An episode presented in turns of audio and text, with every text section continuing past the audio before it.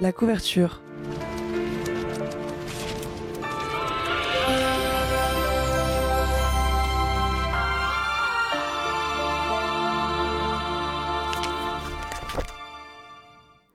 Bonjour tout le monde, j'espère que vous êtes toutes et tous en forme, que vous avez pu profiter de la magie de Noël comme il se doit.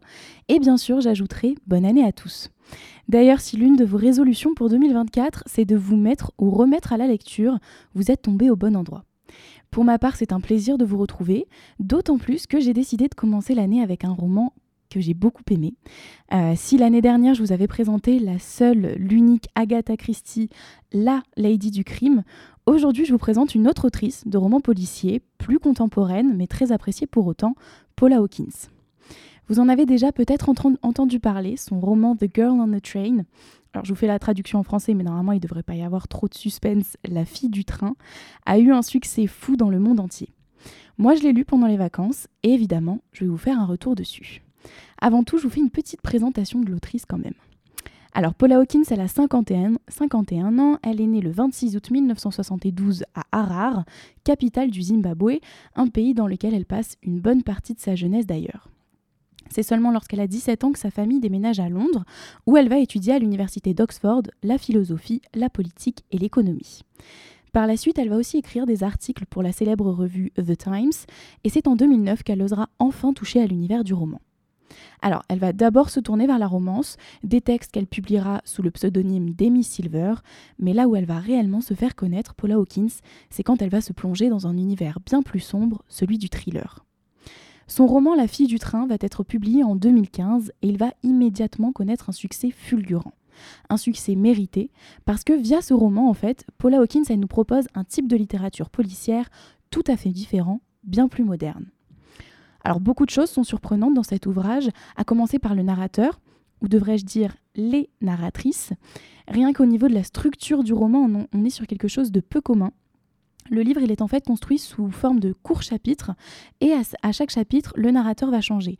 On va alterner comme ça à chaque fois autour de trois personnages féminins, le personnage principal étant Rachel. À savoir que Rachel, c'est un personnage qui est extrêmement dur à cerner parce qu'elle est alcoolique. Et donc, le récit étant raconté à la première personne, on se retrouve à suivre une histoire à travers le regard de quelqu'un qui n'a jamais les idées claires. Nous, lecteurs, on est dans la tête de quelqu'un qui est constamment sous l'emprise de l'alcool. En plus de ça, Rachel, elle fait assez souvent des blackouts dus à ses excès, et je vous assure que c'est très particulier de suivre une histoire policière dans laquelle bah, il y a plein de trous du coup, parce qu'il y a plein de choses dont notre personnage principal ne se souvient absolument pas. Un angle de vue des plus intéressants et je pense des plus prometteurs. Toujours est-il que Rachel, après son divorce, elle sombre complètement dans la dépression, elle perd son job et se retrouve à aller vivre chez une amie.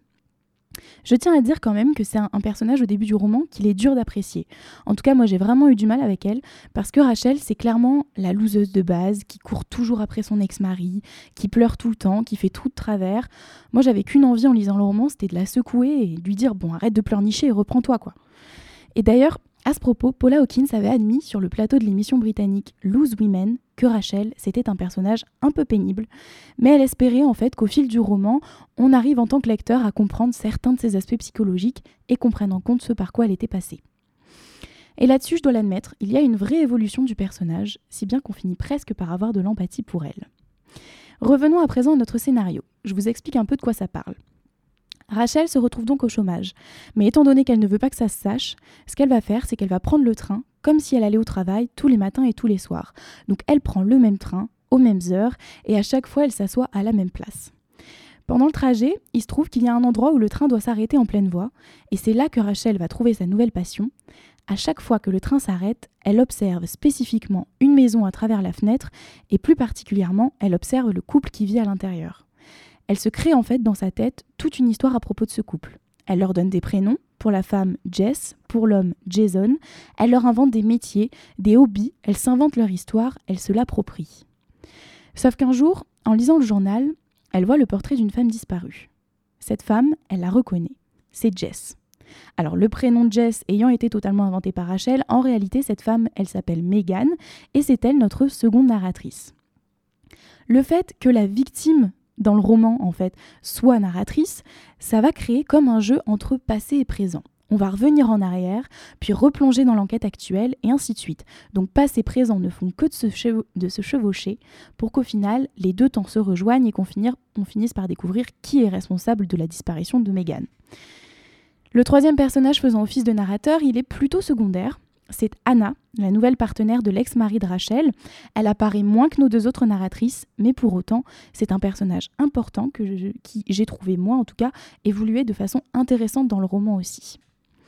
Paula Hawkins l'a confirmé dans un interview alors qu'elle parlait de la manière dont elle avait construit le scénario. Elle affirme que même si elle savait dès le début comment elle allait finir le roman, il y a certains personnages dont les portraits se sont transformés au fur et à mesure qu'elle écrivait, dont le personnage d'Anna justement. Autre chose que j'ai trouvé primordial de souligner à propos du livre, ce sont les thèmes représentés au sein du récit. À nouveau ici, on voit la touche moderne de Paula Hawkins avec le sujet de l'addiction qui est mis au centre du roman et qui fait un peu office par la même occasion de sensibilisation. Aussi, le fait de mettre au centre du récit un personnage principal qui est alcoolique, c'est déjà peu commun, mais le fait, euh, en plus de ça, que ce personnage soit féminin, ça rajoute une dimension d'autant plus surprenante.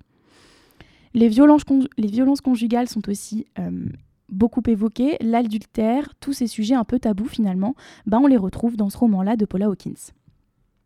Alors si le livre fait fureur lors de sa publication, le récit a aussi connu un succès fou lorsqu'il a été adapté à l'écran. Réalisé par Tate Taylor, c'est l'actrice Emily Blunt qui interprète le rôle, le rôle de Rachel, et le roman a même été adapté une seconde fois par Netflix en 2021.